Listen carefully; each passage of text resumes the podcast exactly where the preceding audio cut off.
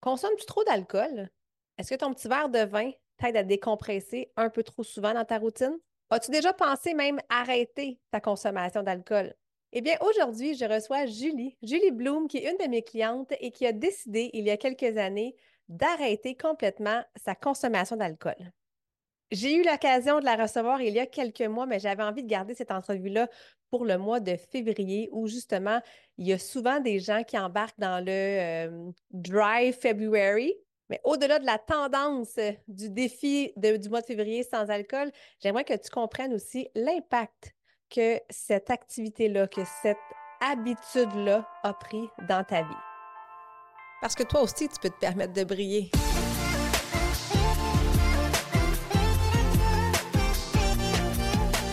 Tu es une femme occupée qui cherche à te remettre en forme, à retrouver la motivation ou si tu souhaites garder tes bonnes habitudes longtemps et vivre pleinement, Shine avec ME sera le podcast pour répondre à tes besoins. Avec mon podcast, je souhaite te transmettre ma passion pour l'entraînement avec mon style de vie et j'ai envie de t'inspirer à prendre soin de ton mind, body and soul chaque jour pour shiner comme jamais. Mon nom est Marie-Ève Tétrault, je suis ta coach fitness. Merci d'être là et bonne écoute. Salut à toi, belle femme occupée et en santé. J'espère que tu brilles aujourd'hui. J'ai la chance d'être avec une super invitée, Julie Bloom. Salut Julie. Salut, salut. Tellement heureuse de te, de te retrouver ici sur le podcast. Alors, Julie, tu es euh, une coach exécutive et euh, dans ta pratique privée, tu accompagnes des femmes qui vivent euh, différents enjeux dans différentes sphères de leur vie qui sont souvent simultanés. simultanés. Alors, tu sais, euh, que ce soit dans leur travail, leur relation, leur santé ou même leur dépendance. Et euh, tu aides vraiment ces femmes-là à former une nouvelle vision, puis à créer réellement une vie à laquelle elles aspirent. Alors, tu es une formatrice organisationnelle, conférencière et chroniqueuse radio en santé mentale, bien-être et en dépendance. Ta mission, c'est vraiment de prévenir la souffrance et d'aider les gens à vivre mieux en équilibre et en maximisant leur énergie. Alors, c'est pour ça, je pense que nos deux énergies euh, se rencontrent très bien. Et euh, tu as la chance de travailler à l'international en français, en anglais et en espagnol. Alors, c'est vraiment un grand bonheur de t'avoir avec moi aujourd'hui. Merci d'avoir accepté l'invitation. Oh, merci. Grand plaisir d'être ici avec toi. Puis rayonnante, lumineuse, égale à toi-même. Ah, merci, t'es on veut shiner, hein? c'est ça le but euh, de. C'est la mission ultime du, euh, du podcast. Donc, aujourd'hui, on va parler d'un sujet un, peu tabou, un sujet qu'on ne parle pas assez souvent, je trouve, euh, à mon goût. On va parler des dépendances, mais surtout de la dépendance à l'alcool toi, tu es quelqu'un qui est sobre depuis plusieurs années. Moi, je suis vraiment pas là. Et là, je, me mets euh, à nu devant vous. depuis les dernières années, avec la pandémie, on dirait qu'il y a eu quelque chose, un petit accroche-pied dans le petit verre de vin. Hein, le petit verre de vin le soir, le petit verre de vin qui devient, oh, un deuxième verre de vin, le deuxième verre de vin qui devient parfois une bouteille complète. Et je trouve que c'est difficile d'arrêter euh, d'être dans ce d'être dans, cette, euh, dans ces habitudes-là, hein, cette mauvaise habitude-là, ne veut pas de euh, consommer de l'alcool sur une base régulière. Je suis moi-même une sportive, je suis une maman occupée, je suis entrepreneur. On dirait que mon petit verre de vin, c'est devenu une genre de récompense pour mes grosses journées de travail. Mais comme les grosses journées de travail sont quasiment tous les jours, ben ça donne envie de prendre un petit verre de vin à tous les jours. Alors, Julie, merci d'avoir accepté de parler de, de, ce sujet-là, puis surtout de nous ouvrir sur ton histoire à toi. Dis-nous justement, d'où c'est parti là, cette idée-là d'arrêter de, consommer de l'alcool? Parfait. Mais tu sais, on se parlait un peu avant le podcast de la culture, la culture dans laquelle on a grandi où plaisir, fun est associé à l'alcool. Fait que ça, c'est important de le nommer parce que on est endoctriné depuis qu'on est jeune, qu'on a l'âge de pouvoir boire de l'alcool. Qu'est-ce qu'on va faire? On va boire. Fait qu'on associe ça au moment heureux. Fait que ça fait vraiment partie de, de notre culture. Fait que déjà, ça, je pense que c'est important de le nommer.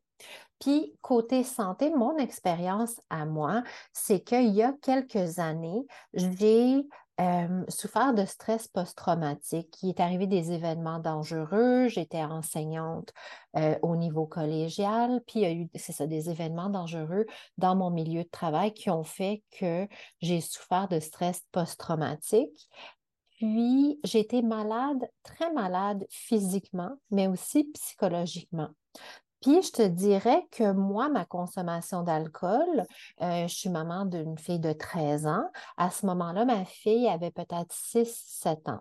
Fait que ça faisait plusieurs années que je roulais à boire euh, quand même de façon soutenue. Fait que j'étais rendue que je buvais chaque jour. Puis je buvais comme toi, là, ça ressemblait à un verre qui. Notre intention est toujours un verre, qui en devenait deux, parfois trois. Puis, ce que ça avait comme répercussion pour moi, c'est que ça me mettait comme un petit nuage noir. Fait que côté humeur, ça m'affectait. Euh, la nuit, souvent, ça faisait que j'avais, je me réveillais un petit peu à 3 heures du matin, ça me donnait chaud, c'est vraiment classique. Euh, ça affectait ma patience. Puis, tu sais, puis je vois ça beaucoup avec mes clientes. Moi, ce que je trouve là, ça affecte beaucoup au niveau de l'énergie, du niveau d'énergie. Tu sais, le matin, quand tu as bu la veille, peu importe si c'est un peu, chaque matin n'est pas un bon matin. Les probabilités même sont plutôt faibles que ce soit un bon matin. Puis ce que j'ai réalisé aussi au fil du temps avec mes clientes, c'est que ça affecte l'énergie, mais aussi la créativité, l'habileté de trouver des solutions. Fait qu'on reste souvent dans une espèce de statu quo où on veut pas, euh, on voudrait changer notre vie, on voudrait faire des changements, mais boire euh, quelques verres le soir, ben souvent, je ne sais pas toi, mais la différence, juste de dire, une fois que j'avais consommé de l'alcool, je suis quelqu'un de sensible aussi. Fait que penser par exemple, faire la vaisselle après avoir bu de l'alcool ou la léthargie, là, j'étais plus du type à me liquifier dans, le sofa, right? Oui. fait que moi, c'est ça, ça m'affectait de cette façon-là.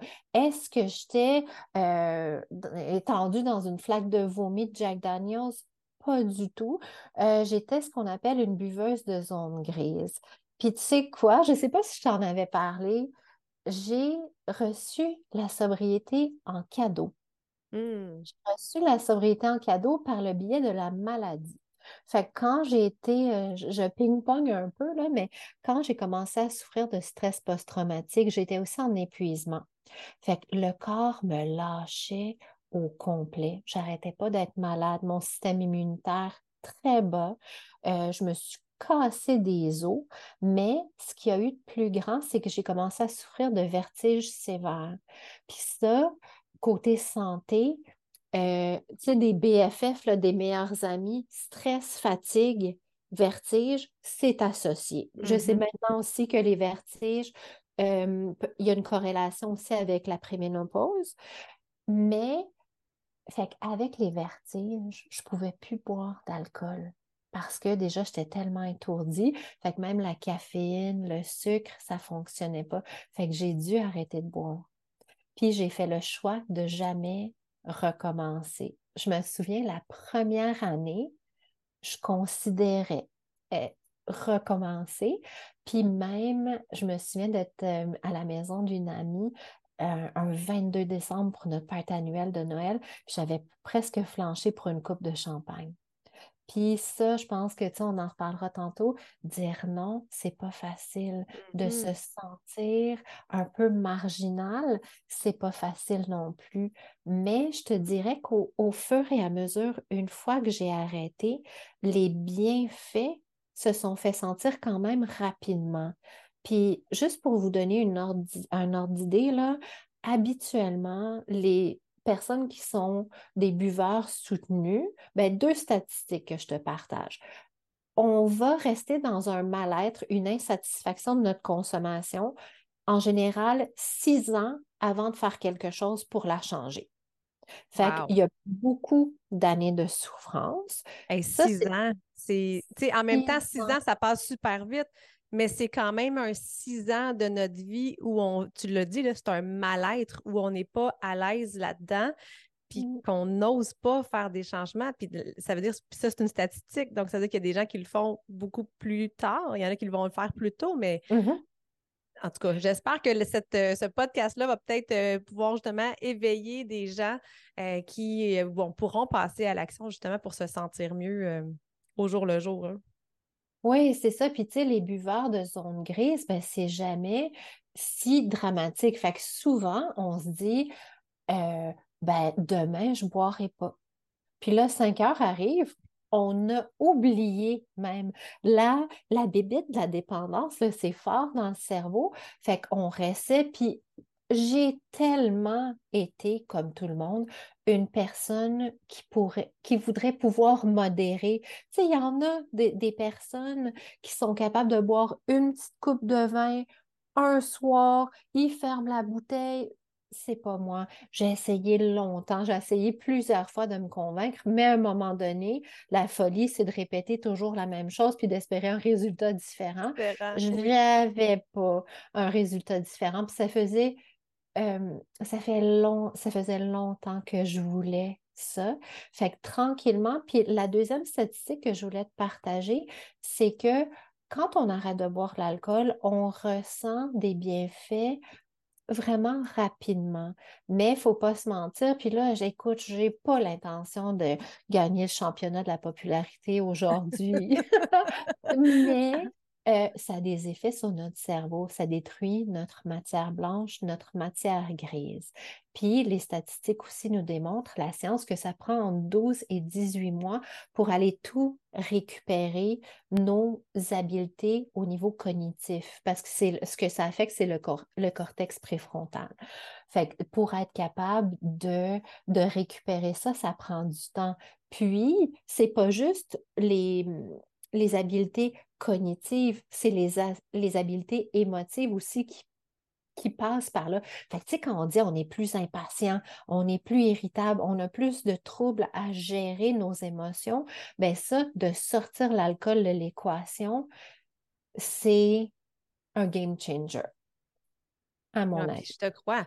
Parce que tu l'as bien dit, on fait c'est socialement acceptable de prendre un verre, de prendre des shooters dans un party, de prendre une bière après le travail, l'été sur le bord de la piscine, un petit drink, on va en vacances, qu'est-ce qu'on fait? On boit des pina coladas. Donc, tu sais, c'est vraiment accepté par tout le monde de, euh, de prendre un verre. Puis prendre un verre, comme tu as mentionné, c'est pas nécessairement de caler une bouteille de scotch à tous les soirs, mais c'est de prendre de l'alcool sur une base régulière, puis 90% des gens, peut-être, j'ai aucune statistique, là, mais je pense qu'il y a énormément de gens, puis surtout depuis les dernières années, on a tellement été enfermés à la maison en ne pouvant quasiment faire rien d'autre que ça.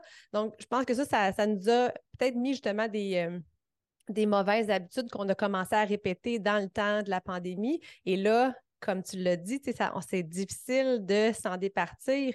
Puis, euh, tu as, as, parlé justement des, des parties, apprendre à dire non, c'est pas facile. Donc, j'aimerais ça que tu nous donnes des trucs. Toi, comment ça s'est passé? Parce que là, c'est comme n'importe quoi, je pense que c'est un muscle hein, qui, plus tu, plus tu le fais, plus ça devient facile. Mais comment te passer justement de la fille qui commence à dire non à l'alcool à aujourd'hui où tu te sens bien en confiance dans, ta vie? Avant de rentrer là-dedans, j'aimerais juste mentionner que si vous ressentez un inconfort par rapport à votre consommation d'alcool, euh, souvent on a tendance à se dire que c'est un parce qu'on n'a pas de volonté, mmh. un trait de caractère, un défaut. Moi, je veux juste rappeler que l'alcool est une substance addictive. Tout comme la cocaïne, c'est une drogue qu'on prend de forme liquide. Fait que de dire de s'en vouloir si on a le, comme dans mon cas, le chardonnay un peu lousse. c'est normal, c'est la nature, c'est sa job. On ne demandait pas à une personne qui fumait des cigarettes pourquoi elle fumait des cigarettes parce que c'était la nicotine, on sait aujourd'hui que c'est addictif. Fait que tout le parcours, puis tu me disais combien de personnes boivent maintenant, de moins en moins. Hein? On voit beaucoup de, de, célébrités qui font leur coming out, euh, puis choisissent une vie euh, sans alcool. Fait au début, pour en revenir à ta question, moi, à quoi ça ressemblait? Ben, j'ai vécu pendant pas mal un an et demi dans le coin de mon sectionnel parce que j'étais tellement malade. Fait au niveau de la socialisation, au début, ça n'a pas été si pas difficile. un enjeu. Non, parce que j'étais parce que c'était limité. Par contre, quand j'ai commencé à sortir, l'impression qu'on a, là, c'est comme si on est sur une scène, là, puis on a un spotlight sur nous, que tout le monde le voit. Tout le monde va nous poser des questions, puis qu'on est, «Hein? vraiment. Tu prends pas d'alcool? T'es-tu enceinte? Ça, c'est la question typique, hein? T'as-tu un problème? Puis là, ça creuse. Puis au début, quand on est plus ou moins à l'aise, ben c'est plus difficile d'en parler. Fait que c'est pour ça que on suggère souvent d'avoir des phrases toutes faites, pré-préparées, parce que les personnes, par malaise de leur propre consommation, mmh. souvent tu bois pas, non, je bois pas d'alcool. Là, ils vont rentrer dans un déferlement de raisons pourquoi ils boivent, quand est-ce qu'ils boivent, puis c'est comme, ça rend presque mal à l'aise. C'est comme, tu n'as pas besoin de te justifier à moi. Moi, je ne bois pas, toi, tu fais ce que tu veux. Fait que ça, c'est franchement cocasse. Fait que d'être capable de dire, non, je ne bois pas. Puis tu sais, c'est comme demander à quelqu'un, quand est-ce que tu vas avoir des enfants? Il y a mmh. plein de de problématiques connexes, sous-jacentes. Le trouble de dépendance à l'alcool, c'est un trouble de santé mentale, comme bien d'autres. Fait qu'est-ce qui est connexe à ça? maintenant, on fait des liens beaucoup, par exemple, avec les traumas d'enfance, avec le TDAH, avoir envie de, de boire pour s'engourdir, pour ralentir les choses. Au niveau, pour l'anxiété aussi, souvent, la consommation d'alcool, c'est très aidant. C'est mmh. très aidant jusqu'à ce que ce ne soit plus. Exact, oui. Puis, puis dans cette optique-là, ouais, c'est important de voir qu'est-ce qu'on fait, qu'est-ce qu'on dit. Fait en premier lieu, savoir pourquoi on le fait. Tu sais, dire, je ne suis pas la meilleure version de moi-même.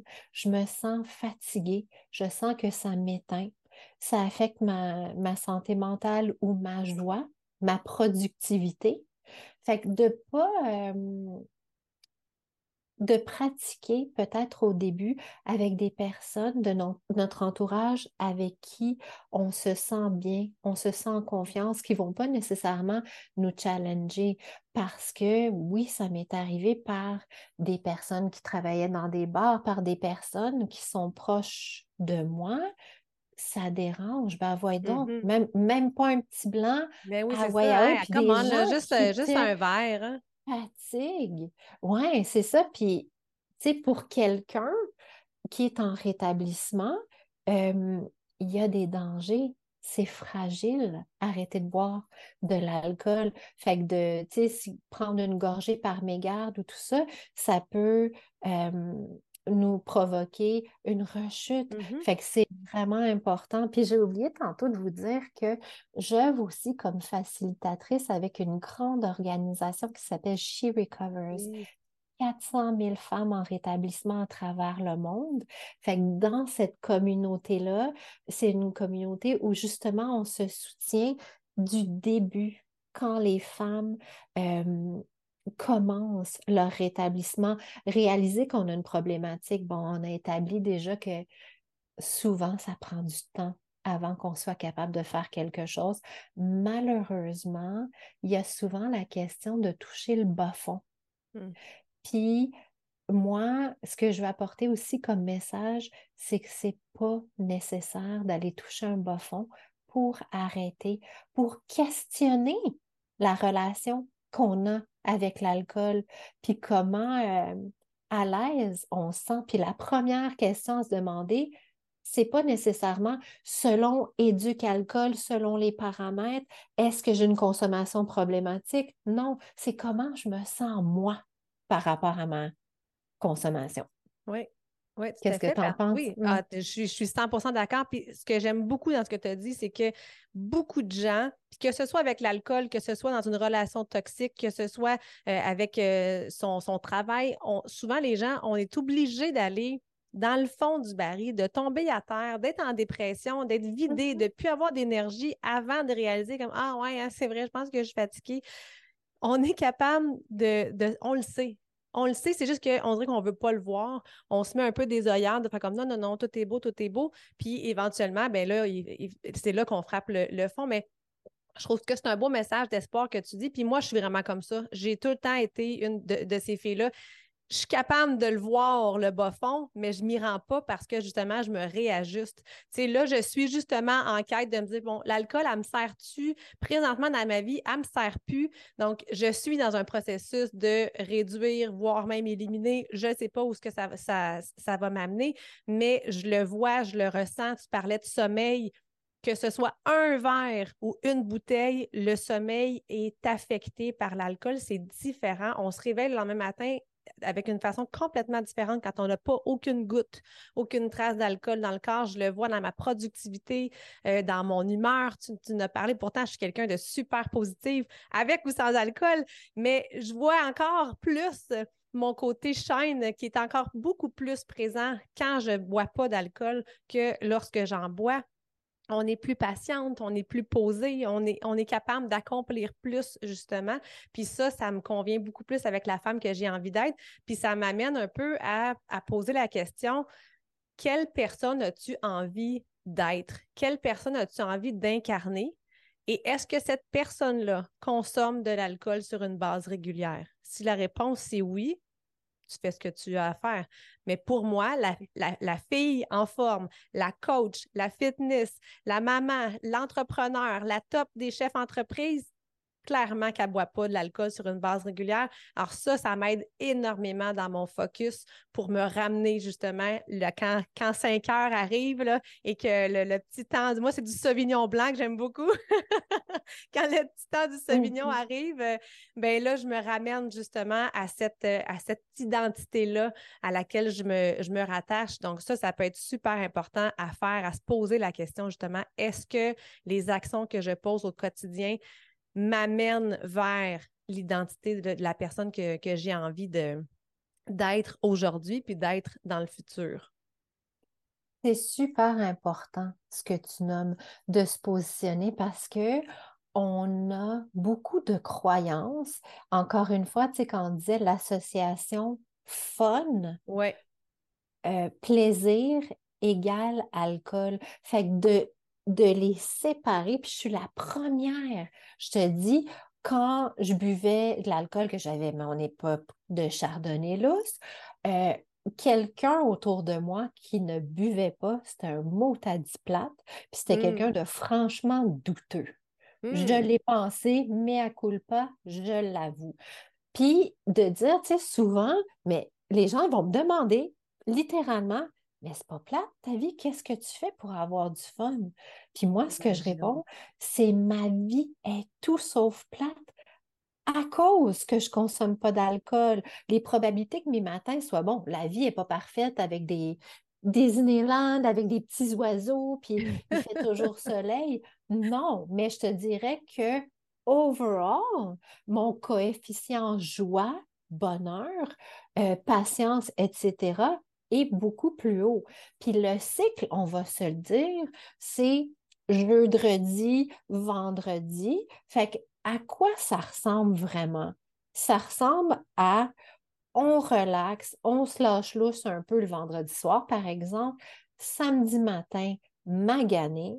On passe notre samedi matin à essayer de se recalibrer le lendemain de veille. Samedi soir, super ami, on reboit. Dimanche matin, file pas top, on essaie de se remettre, les petites brassées. Fait qu'est-ce que ça fait? Ça fait souvent des week-ends de souffrance. Mm. Puis, ce qui se passe aussi, c'est que quand on vient à un moment donné, quand ça fait assez longtemps qu'on est désaligné, on se dit demain, je ne boirai pas, mais on boit, bien, qu'est-ce que ça fait au niveau justement identitaire de l'estime du soi, de soi? C'est que je ne fais pas ce que je dis, je ne vis pas en alignement. Fait qu'il ne faut pas rester là-dedans trop longtemps. Comme je disais tantôt, il faut se pardonner parce que c'est une substance addictive, mais euh, il faut se faire des petits, des petits meetings avec soi puis dire pourquoi? Parce que c'est souvent dans des situations, tu sais, comme on nommait tantôt, les, les clientes que j'accompagne, souvent c'est un, un snapshot, un Polaroid de la vie où en milieu de vie, on appelle ça le messy middle, où la vie devient difficile, où on est parent de jeunes enfants, c'est exigeant.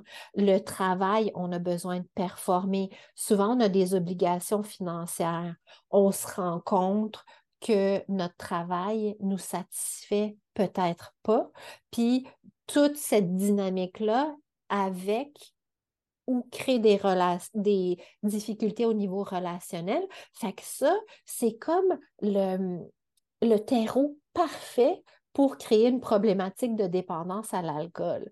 Fait que si c'est le cas, ça ressemble souvent à ça parce qu'il y a des raisons qui font qu'on boit d'une part, mais de deux, tout l'aspect culturel puis mm-hmm. l'association qu'on a eue, ça vaut la peine d'en parler un peu plus, puis de, de réfléchir où je suis.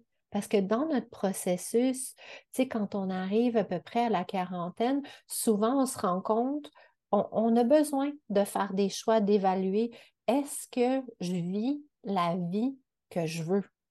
Puis mm-hmm. sinon, s'il y a des changements justement au niveau identitaire à faire, parce qu'on porte souvent le bagage des valeurs de ses parents, de nos amis, puis de faire tu sais, peser sur le la société aussi, là. Mais oui, puis dire, mais ça, est-ce que c'est moi? Mm. Est-ce que c'est ça que je veux pour mon présent et pour mon futur? Fait que c'est... Puis pendant que je te parle de ça, as-tu déjà entendu parler du Happiness U-Curve? Non, ça me dit absolument rien. Il y a une courbe du bonheur, de notre perception du bonheur, qui, ça fait vraiment un U, puis, au plus bas de notre perception du bonheur, c'est quand on a entre 47 et 49 ans. Fait qu'il y a vraiment un déclin à partir de la vingtaine qui remonte. puis, souvent, ça, ça parle parce que la, pente descendante est souvent début quarantaine. Mm-hmm. Il y a beaucoup de choses à aller régler. On les pense partiellement, temporairement avec l'alcool, mais à un moment donné, il y a autre chose, il y a d'autres réflexions à avoir puis des changements à faire. Mmh. Oui, c'est. Puis euh, ça revient un peu à faire des bilans de vie. Puis ça, je trouve ça super important. Puis moi, c'est des choses que je fais faire à mes coachés aussi, une à deux fois, voire même trois fois dans l'année. Je trouve ça super important de prendre une photo Hein, prendre un portrait de, une, une photo physique, oui, mais un portrait de globalement la personne qu'on est, la personne qu'on a envie de devenir, puis de mettre des actions concrètes justement qui vont faire en sorte qu'on est capable d'avancer vers cette personne-là. Est-ce que c'est toujours parfait puis on arrive en ligne droite? Jamais. on, des fois, on fait des petits détours, des fois, hop, on recule un petit peu, on avance, mais d'aller, de tendre vers cette personne-là un peu à la fois, c'est vraiment la meilleure recette du, succès. Mais c'est important de les faire, ces bilans-là. Puis c'est confrontant de les faire. Donc, je comprends qu'il y a plein de gens qui les effacent, qui les effacent, qui les effacent, mais on passe tout par là. Puis mm-hmm. ça finit toujours, tout ce qu'on efface, là, ça finit toujours par nous rattraper. Donc, vaut mieux y faire face rapidement. Des fois, ça fait mal, des fois, ça, ça nous fait sortir de notre, notre zone de confort mais on est toujours, on sort, on sort toujours de ça grandi. On finit toujours par faire comme Ah, mais tu sais, c'était pas si pire que ça. Moi, j'ai fait un gros coming out à l'âge de 28 ans où j'ai justement voulu euh, changer ma vie parce que euh, j'étais plus bien justement dans, dans ma cage dorée. Et euh, mmh j'ai fait, on a fait des choix différents. Puis depuis, justement, je me sens tellement plus sur mon X. Ça me permet de pouvoir, moi, shiner davantage, de pouvoir maintenant aider des milliers de femmes à shiner davantage. Donc, le fait de, de m'être choisie, d'avoir eu cette réflexion-là il y a maintenant dix ans, Mais aujourd'hui, j'ai cheminé comme fois mille.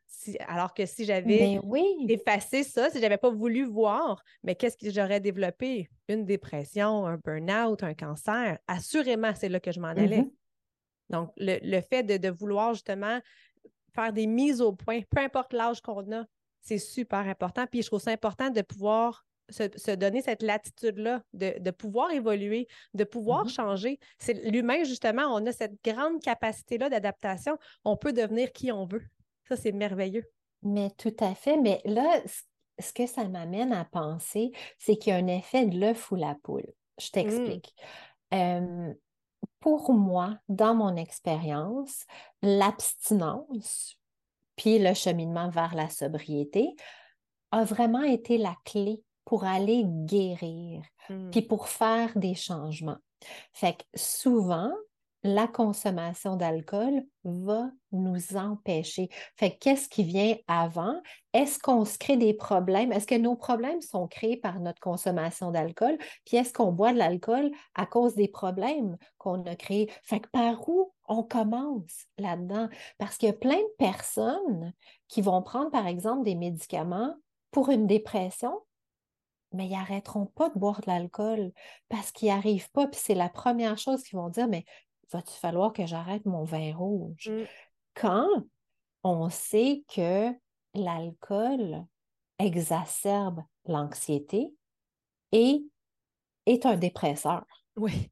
Fait en lui-même. Fait que de dire enlever ça, euh, souvent, c'est la première chose à faire. Si ça ne va pas, c'est difficile, c'est confrontant. Souvent, on est dans le déni, on ne veut pas, euh, mais c'est souvent la clé pour commencer à se désembourber des, des herbages hauts, si tu veux. Puis ça, tu sais, j'ai, écoute, j'ai accompagné euh, certaines femmes dans leur première année, 18 mois de sobriété. Puis, tu sais, il y en a une, écoute, elle m'a fait pleurer. J'avais écrit un, un courriel pour la féliciter de son anniversaire d'un an.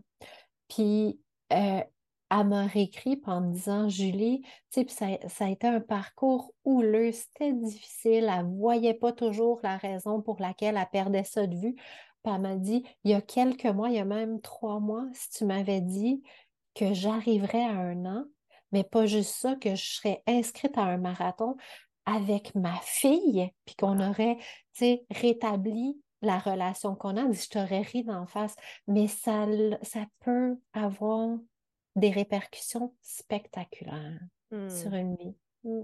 C'est très inspirant, vraiment. Là. Et en terminant, j'aimerais ça peut-être, parce que là, c'est sûr que ce sujet-là, on peut en parler des heures et des heures, mais j'aimerais mmh quand même ça qu'on puisse donner des pistes de, solutions.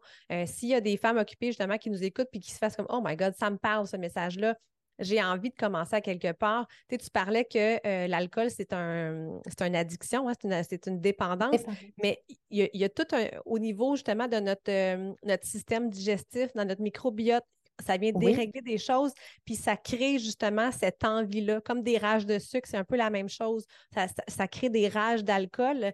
Donc, mmh en rétablissant l'alimentation, en rétablissant euh, l'inflammation du, du, microbiote, on est aussi capable de voir justement diminuer ces, rages-là. Mais toi, de ton côté, euh, quand ta fête arrive, quand les parties entre amis, les soupers au restaurant, euh, le temps des fêtes arrive, qu'est-ce que tu... Ça fait combien de temps de un que tu es sobre? En mars, ça va faire six ans. Wow. Oui. Puis moi, je chéris ça comme la prunelle de mes yeux. C'est la plus belle, le plus beau cadeau que mmh. je me sois donné. Le cadeau de la santé. On disait aussi, euh, l'Organisation mondiale de la santé vient de se positionner. L'alcool est un cancérigène de type 1.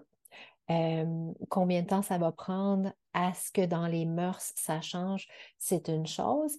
Mais de, dire, tu sais, qu'est-ce que ça me fait quand c'est ma fête, c'est sûr que souvent, ça implique des changements au niveau social. Il y a des personnes où, quand le, la relation est basée sur la consommation Mhm. d'alcool, c'est plus nécessairement là où tu vas. Puis quand, sans alcool dans ta vie, ben, tu vas peut-être aller vers des personnes ou des types de conversations différentes. Comme moi, aujourd'hui, un des paramètres pour voir si je suis bien avec quelqu'un, j'aime m'entourer de personnes de qui je peux apprendre. Par Mhm. exemple, ça, j'aime ça beaucoup. Tu sais, c'est un de, de mes critères. Fait que de dire au début, maintenant, est-ce que ça me dérange de ne pas boire d'alcool? Non, c'est vraiment dans le changement des habitudes. Même si on ne le voit pas au début, ça change, puis on devient, euh, la sensibilité est plus tant là. Fait que j'ai un vin sans alcool mousseux euh, espagnol qui s'appelle Frexinette Legero. Vous le regarderez si vous voulez. Écoute, ça fait tellement la job. C'est des bulles de, de bonheur, puis Oui. tout ça, mais je te dirais au quotidien, j'ai même plus besoin de, de remplacer ça. Puis avec le temps, c'est de se donner le temps pour l'apprivoiser, puis de, de s'entourer de personnes. Si vous êtes curieux, allez commencer à lire sur la dépendance à l'alcool, sur les effets sur le cerveau. Il y a des groupes aussi maintenant de plus en plus, le, le- la balado, podcast Grain d'espoir avec Marie-Pierre Morin, Oui. Angelo Rubino. Écoute, c'est du bonbon. Fait que d'aller écouter ça. Puis si justement vous avez l'appel d'aller regarder un peu, il y a, moi, ce que je veux vous dire, c'est qu'aujourd'hui, il y a une panoplie de façons d'être accompagné puis d'aller changer cette relation trouble-là. Fait que vous n'avez pas à le faire tout seul. Il y a des groupes de soutien comme She Recovers. Fait que c'est de dire euh, avec bienveillance. Puis comme tu disais tantôt, j'ai beaucoup aimé à- un bilan puis Mhm. être honnête avec soi. Est-ce que je suis Oui. bien là-dedans? Mhm. Le- de faire ce bilan-là. En tout cas, moi, je, je t'invite fortement à te poser cette question-là suite à l'écoute de ce podcast-là. Est-ce que, est-ce que tu es bien avec la relation que tu as présentement avec l'alcool? Si la réponse est oui, on n'est aucunement dans le jugement. Tu en fais ce que tu as envie et c'est parfait comme ça. Mais si la réponse est non, je t'invite réellement à aller chercher du soutien, à joindre même mon groupe Facebook, parce que non, je ne suis pas euh, un groupe Facebook de, de- sobriété, mais on est quand même des femmes positives qui veulent justement améliorer leur santé, qui veulent améliorer leur, euh, leur alimentation, qui veulent bouger plus, qui veulent être plus positives, plus de bonne humeur, plus heureuses. Donc, ça aussi, ça peut être un bon groupe de soutien. Alors, tu peux aussi te, te joindre à nous pour qu'on puisse justement euh, le faire ensemble puis euh, t'accompagner euh, là-dedans. Merci énormément, Julie, de ton authenticité, de ton partage, parce que, euh, veux, veux pas, ça reste que c'est un, un- parcours très personnel, mais je suis honorée que tu aies choisi de le partager sur mon podcast. Avec grand plaisir. Puis si jamais il y a des questions, n'hésitez pas à, à m'écrire. Euh, probablement, Marie-Ève, tu as partagé mes, Oui. mes coordonnées. Puis si tu veux qu'on s'en reparle, tu sais, à, à- d'une thématique spécifique en lien avec la dépendance, ça va me faire plaisir. Bien, absolument. Je te, je te réinviterai avec grand, grand pla- plaisir. Alors, merci à toi d'avoir été là et nous, on se retrouve sur un prochain podcast. Merci. Merci de prendre le temps d'être avec moi. J'espère que l'épisode t'a plu et si c'est le cas, je t'invite à la partager, mais surtout, abonne-toi pour ne rien manquer.